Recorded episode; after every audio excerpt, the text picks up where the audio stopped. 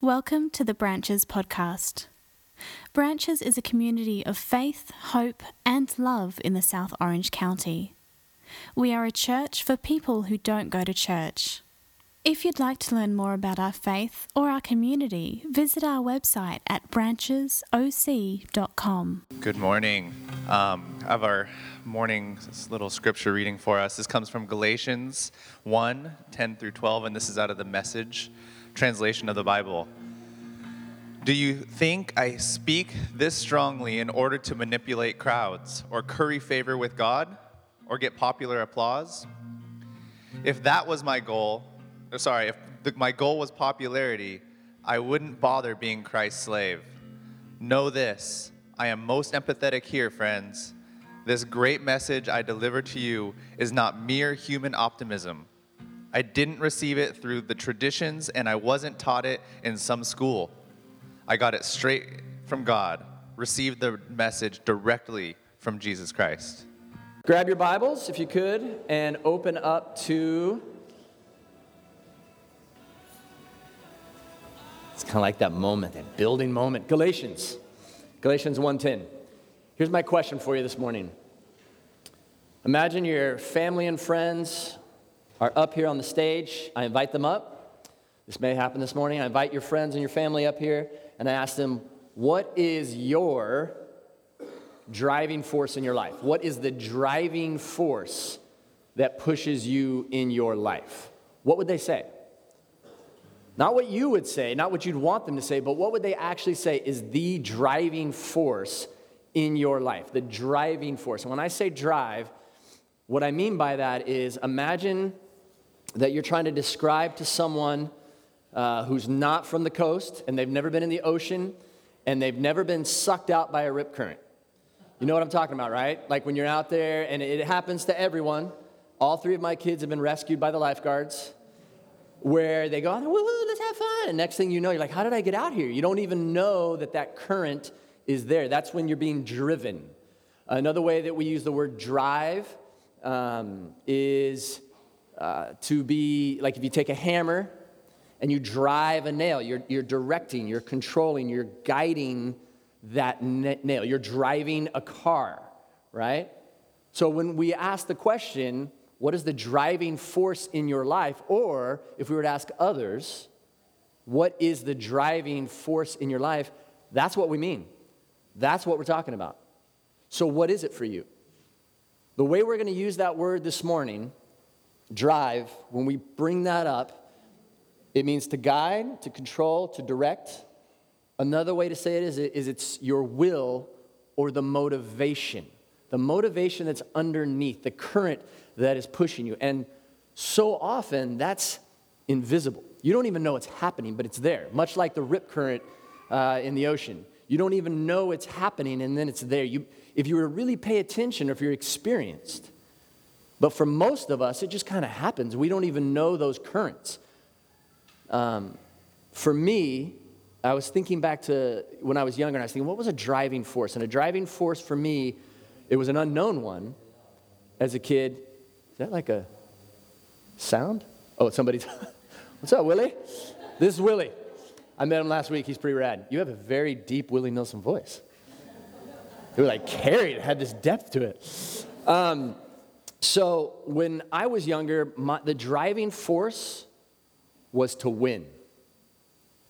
Anybody familiar with that in your life? Most of us were taught that, right? To win. I wanted to, to beat the competition, whether it be in school. I mean, it wasn't just, hey, let's get good grades. It was like, how'd you do? How'd you do? You know, I would compare myself to others in terms of sports. Of course, that's a normal competition that's built in there popularity, uh, whatever it was, there was this sense that I was supposed to. That's what I'm here on earth for, right? I'm here on earth because I'm supposed to win. And that's what success means. And if you go even deeper underneath that, what was driving that desire to compete? It's that desire to be recognized, that desire for self worth. It's that desire to have an identity. It's that desire to be rewarded. It's that desire to be loved. And that was an undercurrent, and the way to get that was to compete and to win, especially. And so that was a driving force in my life. I didn't even know it was happening, but I was getting sucked out. And, and I was acting and living based on that current. That was directing and controlling my life. It chose the university I went to, it chose the way I spent my time, the way money was spent. I mean, I had to have Sperry topsiders. I had to, because that was the cool thing, and you can't wear it with socks. So I would get completely ripped up. If you know, if you're around my age, you know what I'm talking. It's coming back around, or it came back around and then it ditched. When you wear it without it, you get these ridiculous like cuts in your heel, and they don't heal, but you'll push through. You'll push through if it means that you're wearing the cool shoes. And if you're wearing the cool shoes, it means people will like you. Course, that doesn't really work, but that's the kind of stuff that you think, and so it drives and controls you. There are things that are driving and controlling us. And I this morning don't want us to be unaware of those. And especially as we talk about what on earth am I here for? I want to bring our consciousness to what drives us and what should drive us. But for us to think of what could drive us, we need to think of those things that do drive us. And so here's a few things that I think that you can relate with that are forces, currents that drive us, that direct, control, or guide us and how we live our lives. Um, one of the things is uh, guilt. A lot of us are operating out of guilt. We feel bad about something, so that kind of guides and controls us. If, if you hear yourself saying, I should, if you hear that word come out of your mouth, or if you feel that, that's guilt probably. I should have, I should do this. Um, you're always apologizing in your heart or to others. And that could be a driving force. You may do things so that you don't have to feel guilt. Another thing that we can do is uh, that has a, a, an undercurrent, something that drives us, controls us, is um, anger, uh, resentment. Oh, really? You're going to say that about me? You did that? My parents did this. My brother did this. My sister did this. My kids did this. Oh, watch me now. And it's this thing that fuels you. Sometimes that drive, it's like this, it's like gasoline inside. And sometimes it blows up, and sometimes it's what fuels you and gives you energy. Um, uh, I remember telling my kids this. This is when I started to discover I had a problem with competing. For the most part, I think, I mean, it's always there, but it's really lessened. But I remember telling my kids when they were playing sports, they were playing sports to have fun. They didn't get it. And so I remember one of my kids, I'm like, you just got to get angry, man. You just got to, and they just kind of looked at me like, huh? I was like, wait, they don't get it. Wait, why don't they get it? That was part of the fuel. We, we have those things that fuel us, and sometimes it's anger that drives us. Sometimes in, into destruction, and sometimes what we think would be a positive way. It gives us energy. But that's not one of the things that God's created for us to drive us. But yet, it's one of the things. Uh, materialism. I love what uh, Rick Warren said. He said, Self worth is not the same as net worth. Getting, acquiring, it's not going to, someone brought this up to me over the past year and it's been ringing in my head. And I remember on the deathbed, not at any time was I sitting there going, Steph, can you come closer? Can you open up the Chase bank app? And can you just show me how did we do? Like it, it drives you on a daily basis, but when it gets to the end, you don't care. It doesn't matter. And yet, it can be one of those things that drives us, fuels us, or it creates that fear on top of that. It's that current. You know, we, we base our value, I got a lot, I got little, I got a lot in savings, I got nothing, I'm in debt. And we base our value or we base our future or, we, or it just drives us to do things. It will determine our day. It wasn't meant to be that way. And the last one that I'm going to bring up, there's, there's tons of them, is to please other people, to win other people's approval can drive us. I think that's probably one of the biggest factors. I know it was a huge factor in my life. I know it's a huge factor in people that I meet with. Um, and so I want us to look at that specifically because God's word is very clear about what should drive us. Because a lot of times it's invisible, but it's meant to be a choice. I don't want us to leave this morning and us not make a decision what we will allow to drive us. Because as we bring this stuff that's in the dark into the light, we should be able to look at it and go, is that driving me? Am I, is this what's pushing me forward? Have I thought through this? What on earth am I here for? But what is driving me? So I don't want us to leave. We need to understand it's a choice. It's not a feeling. It's not a. It's not a. Um, it's not an urge. It's a choice. What drives you should be a choice that you make. You may shift in and out of it, but it needs to be a choice. So let's look. Uh, open up your Bibles if you could to Galatians 1:10. I want to show you some other places in Scripture, though, where it talks about this drive, this motivation. Proverbs 3, 5, and 6, one of our favorite passages to talk about here, says this Put your trust in the Lord with all your heart, and don't lean on your own understanding. In all your ways, acknowledge Him, and He will direct your paths. He will guide, He will control, He will be the drive that puts you on the path. Ecclesiastes 4 4, a great, great book um, Solomon said this I observed that the basic motive for success is the driving force of envy and jealousy. So I gave you a list of other things that could be driving us, but he brings up envy and jealousy as things that could drive us.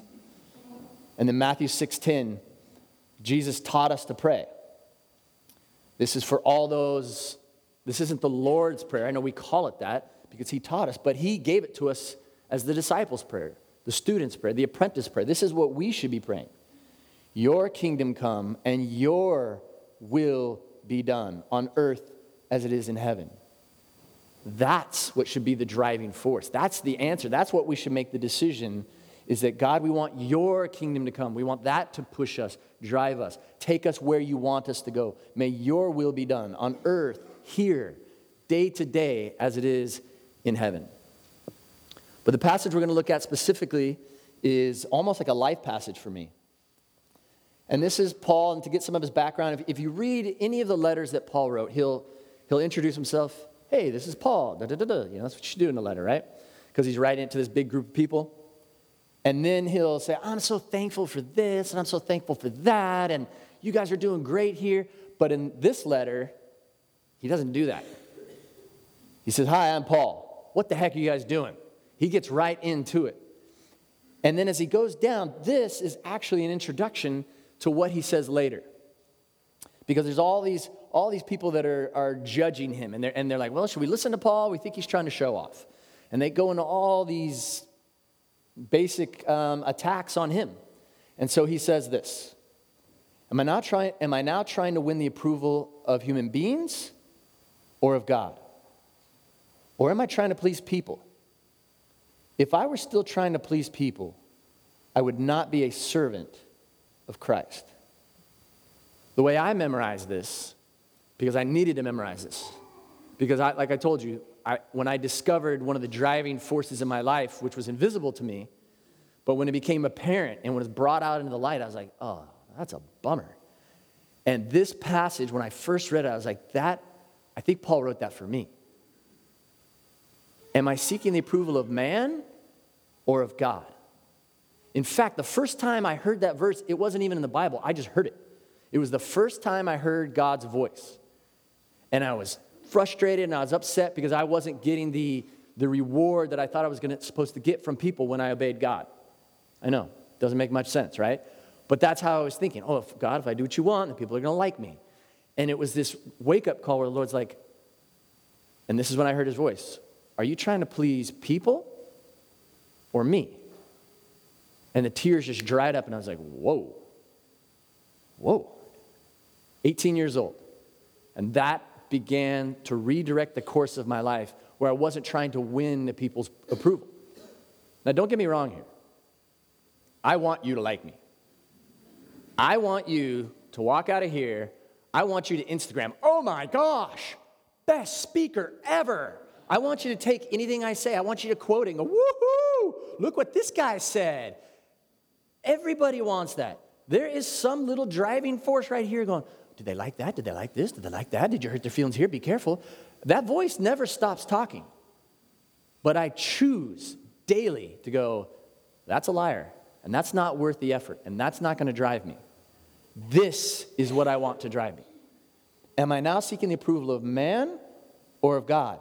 if I'm trying to please people, if I were still trying to please people, I would not be a servant of Christ.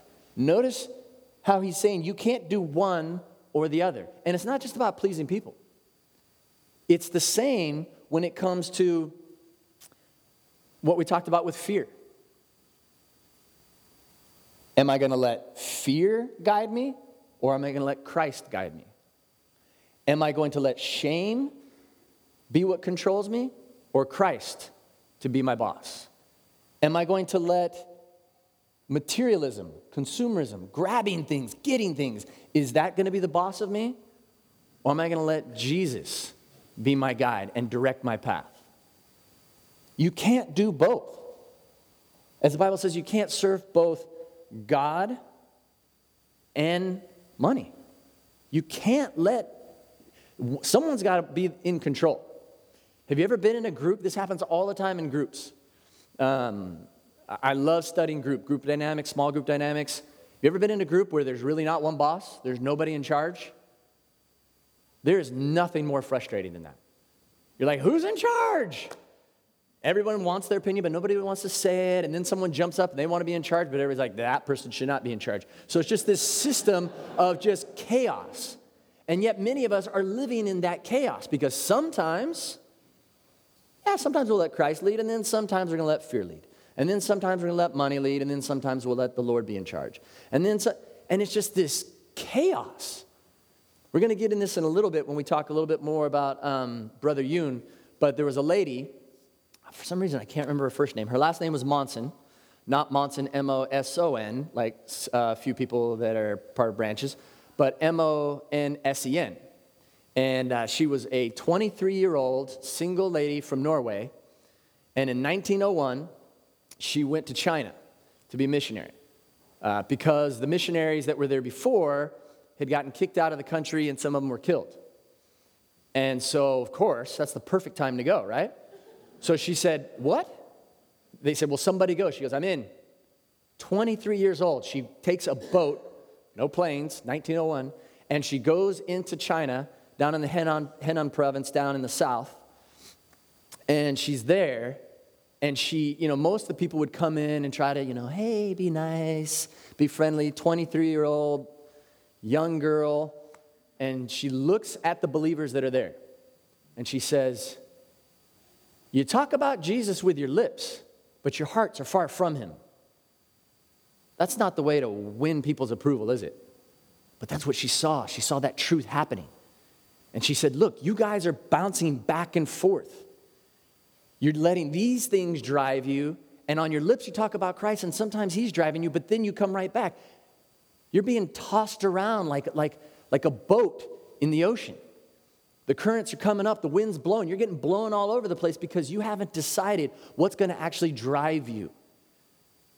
You need to make that decision. Where will you stand? That's what it means when in the Word of God it says, As for me and my house, we will serve the Lord. This is where we stand. Each of us needs to make that decision where are we going to stand? And Paul is saying here, look, I can't try to please people and be a servant of Christ. Now, that word servant, that means slave. But in that context, it means a bond servant. It's like an employer to an employee. And Paul's saying, Look, I was hired. I, I could choose what job I was going to take, and I chose this. I chose to be a bondservant. I belong to Christ. He decides my hours, He decides where my time goes. I belong to Him. You can't have two bosses. And he's saying, Look, I can't have people be my boss. There is nothing more frustrating than let people guide you. It needs to be the Lord. I hear all the time, wow, Boog, you're so, you don't care what anybody thinks. Oh, I completely care what people think. I really care what people think, which is all the more reason why I have to remind myself about this passage. I have to remind myself that I can't please people. I've tried. You know what I'm talking about? You could, you could be in, a, in a, a job where your actual job is to make people happy, and they'll still be unhappy. It's, it's like David Wilcock said there's a hole in the cup that holds love inside of us. We can't please them, but we can love them. There's a big difference. If I were still trying to please people, I would not be a servant of Christ. We need to make a decision where we're going to stand. And when we make that decision, it's going to direct our paths. This passage, I think, puts it into practical terms. It puts it into practical terms. How are we going to live in the next hour? What's your plans for next week? What's your plans for when you graduate? What's your plan for when you retire? What's your plan for your job change? What's your plan for your current living situation? James says this Now listen, you who say today or tomorrow, we're going to go to this or that city, spend a year there, carry on business, and make money. Why, you don't even know what what's going to happen tomorrow. What is your life? You are a mist. Think of that, a mist. You know, when you go into Disneyland, you know, when you go to like um, Magic Mountain and it's blazing hot and they have those little things, that little mist that comes, oh, thank you, thank you, because you're in that four hour long line and it's 90 degrees, but that mist comes out and as soon as you turn it off, it's gone. He's saying that we're a mist. We appear for a little while and then vanish. Instead, this is what you ought to say If it is the Lord's will, we will live and do this or that. As it is, you boast in your arrogant schemes. All such boasting is evil. You're like, boasting? All I said was I'm going to retire at 54. How's that boasting? James is calling that boasting, saying, You're the boss. He's saying that's arrogant. Imagine if you came to your boss. You know, I know we're supposed to get off at five. That's just not working for me. I mean, the waves are going off right now. Or, you know what? There's my friends, they're going out to get, I, I, I just would love to hang with them, so I'm out of here. It's two o'clock, I'm gone. You're fired, right? You know what I need you? To, I need you to get those. I need you to get those papers. I need you to get those done. Um, I need those done by three o'clock. Three o'clock comes. Where are the papers? You know, um, it was the NFL draft, and I was pretty fired up. So I was following along to see where my how the Chargers were doing. They picked up a great receiver in the. Fr- I just got caught up. What? That's arrogance, right? What he's saying is, look, the boss is in charge of your schedule, right? He, it's God's will that should be driving us. As for me and my house, we will serve the Lord. As it is, you boast in your arrogant schemes, all such boasting is evil. If anyone then knows the good they ought to do and doesn't do it, it is sin for them. I love what someone told me recently. And I've been holding on to it for a while, and I, and I actually shared it with my wife several times. And um, because we get pulled and pulled, we get pulled, we get pushed, lifted, pushed down by people. All of us do, right? You don't have enough time on this planet to please people. You have not been given enough time. You've only been given enough time to please God. That's all you're responsible for. If you're feeling all exhausted, if you're feeling pulled and, and torn apart, it's because you have too many bosses. You're being swept around by the current. It needs to be where we focus and settle down and clear out our calendar, our blackboard, and say, who's the boss? Who's actually in charge here? I don't know if you've ever done this. It's an amazing uh, exercise. You take your schedule, we do it for our staff, and we say, okay, for the next week, actually, we did it for two weeks this last time. We said, for the next two weeks, in case you have a weird week, write down where all of your time goes. And so we had a little Excel sheet, and you can color code it however you want to do it, but you say where your time goes. You woke up, your time went here. Then you met with this person. Then you did this computer work. What'd you do on the computer? You know, because you say, oh, I was doing computer work. Yeah, well, we know where you can go on the computer, right? Netflix here, little ESPN.com there, little Pinterest here, whatever. What did you actually do with that time? And as you start to put that time out, even I had to make my lunch in the morning. So I had to, I put uh, lunch, which I don't do. But, you know, you, oh, I had breakfast. Everything. Doing your wash, making your bed. I don't do that either. All these little things that you're supposed to do, you put all that down, you realize, wow, time really goes. It takes all this pressure off of you because you feel like you should be doing all these different things, but it's impossible when you actually look at your time schedule and you see it laid out. You're like, wow, I'm really only given so much time. You're only given enough time to please God, not to please other people. So you need to seek Him. And that sets you free from trying to have all these different bosses controlling, guiding, and, and directing you. So the question here then is, is who is guiding and controlling your day to day activities? So I wrote down a few things here that I didn't want to forget. I tried it last week, actually following my notes. Eh, it went okay. But there were a few things that I wanted to make sure I didn't uh, forget. And one of them is, is, is without, without God being in control, you're going to bounce around all over the place. You're going to bounce around with your job. You're going to bounce around with your friends. You're going to bounce around in relationships. Your finances are going to go crazy um, because you're being shifted left and right. You're, you're going to be in and out with your family. Your marriage is going to be up and down. Churches, you're going to be at this church, then you're going to go to that church, then you're going to go to this church, then you're going to, because, well, I don't like this and I don't like that. And we do that with everything. We become consumers rather than bond servants of Christ. We got to stop bouncing around. With your schedule, simplify things. You got to cut some things out. You got to make things simpler because you're trying, you're doing so much good, but you're not doing the best.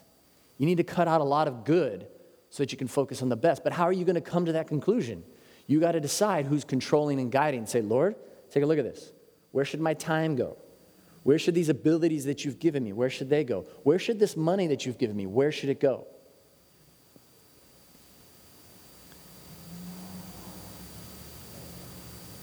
You have to choose your motivation. Those voices are never going to be quiet. They're always going to be going, whether it's the guilt one or the shame one. I wish I could tell you, hey, you just pray a certain prayer and then it's just gone. You're never going to be afraid again. You're never going to be guilty again. You're never going to try to um, gain people's approval. You're never going to try to worry about material things. It doesn't work like that. Those voices are still going to be there, trying to distract you and guide you aside. But you need to make the decision as for me and my house, we will serve the Lord. You need to be able to say, like Paul, am I not trying to please God or man? If I was trying to please people, I couldn't also be a servant, a bondservant to Christ. Christ couldn't be the boss because there's only can be one boss. There can only be an audience that listens to one voice, the audience of one. There's a man that's um, been a huge influence. I'm looking over here to see if she's here. No, she's not here.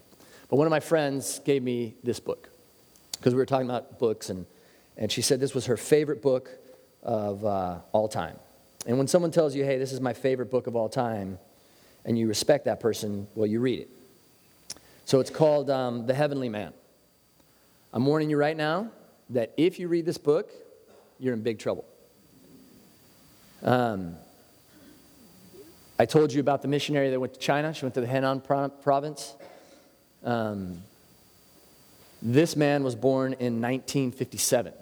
And so her influence came all the way and affected him. It's illegal to be uh, a Christian in China. It's illegal to be a pastor in China. When I say illegal, it means you get beat up, you get killed, or you get thrown in prison. Um, they've tried to kill Brother Yun several times. He's been in prison three different times. When it comes to deciding to follow Christ or to make him your boss, these are the kind of people you listen to. I'm going to need your help in the back on the uh, Pro Presenter because mine just disconnected. So I want you to be able to see what I'm reading.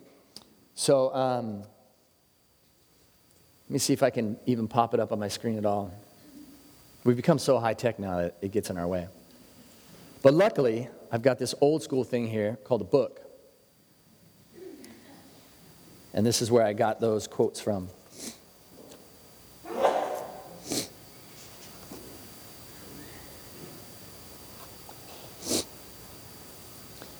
He is, uh, is this the first one on the slide? This is the very first one? This is what Brother Yun said, because like I said, he was in jail three different times. And when you go to jail there, you don't just sit in jail, and then you get to go out in the schoolyard and play basketball. Um, you're tortured. Uh, most of them die.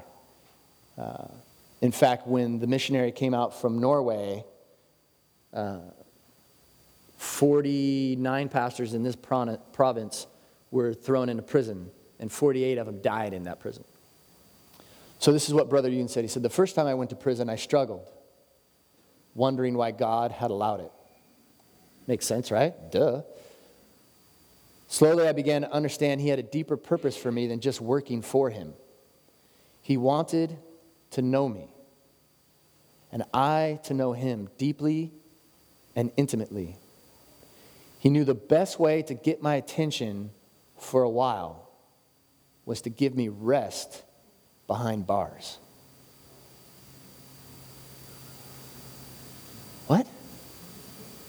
Like, we can't relate with that. And he says, Look, don't try to. You have to deal with your own struggles. This is what we have to deal with here in China. Don't feel guilty because you don't have to go through what we through. And then he says this Whenever I hear a house church Christian has been imprisoned for Christ in China, I don't advise people to pray for his or her release. I want to read that again because I want to make sure that you heard what I just said, because I had to read that several times the first time. I underlined it, I pretty much ripped through the paper in this book. Whenever I hear a house church Christian has been imprisoned for Christ in China, I don't advise people to pray for his or her release. So when we hear about people in China being imprisoned by Facebook or whatever, he's saying, no, don't pray for their release.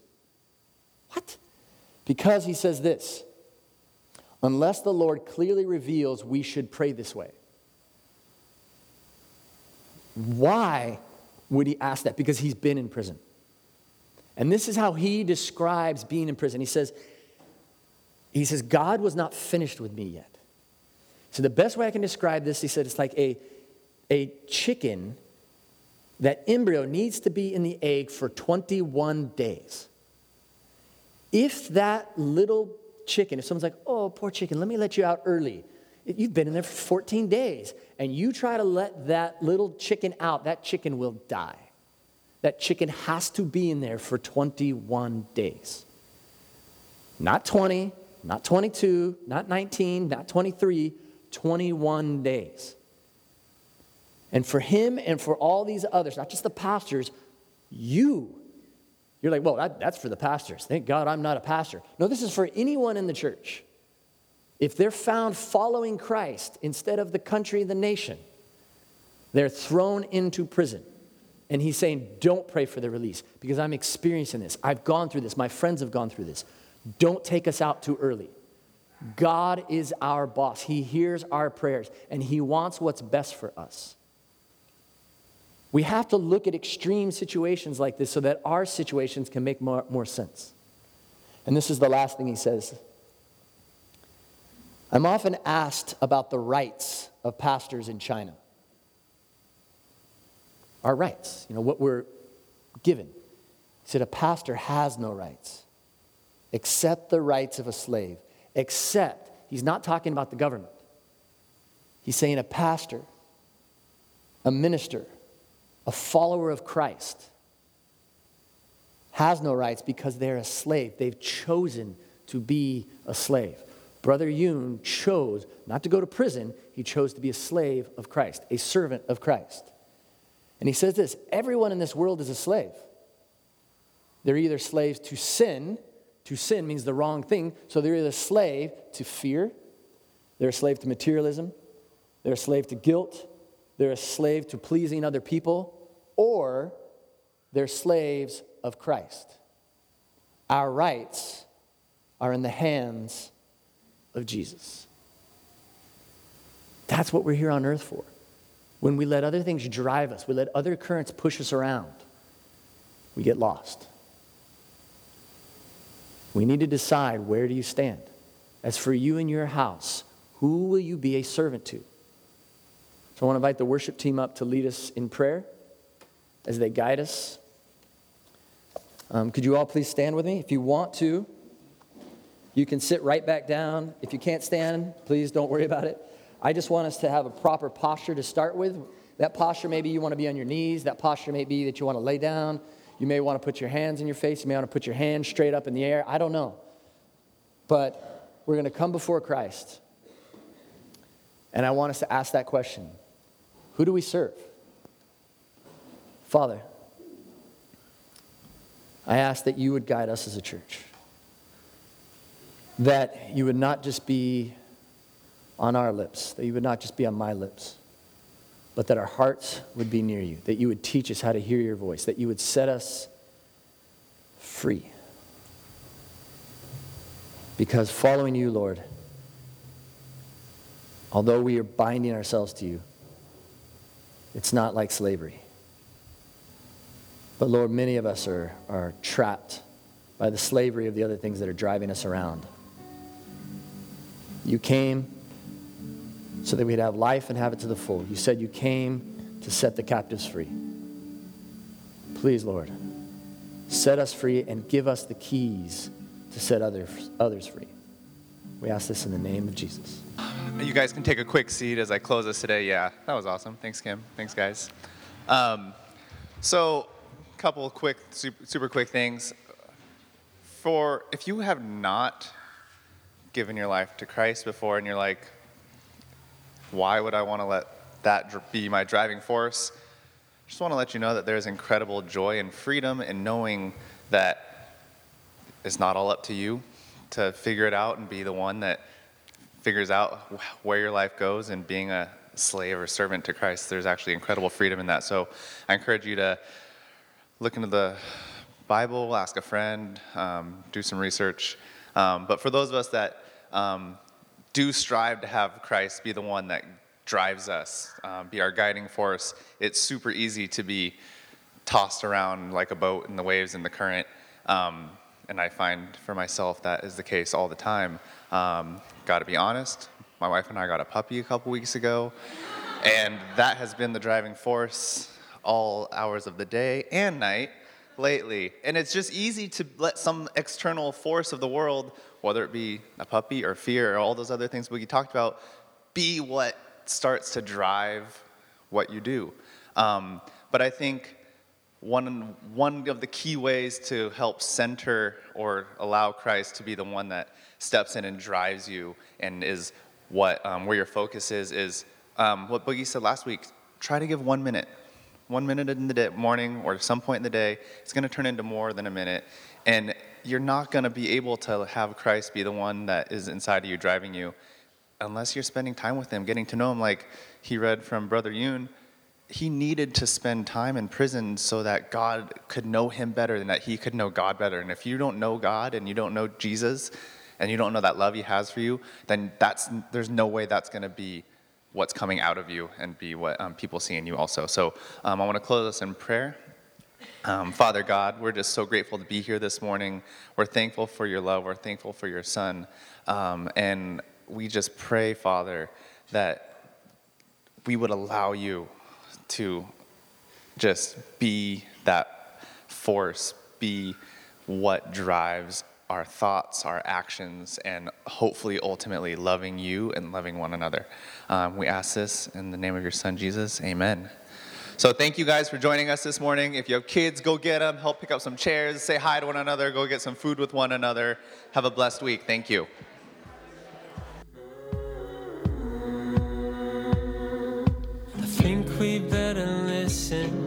These kids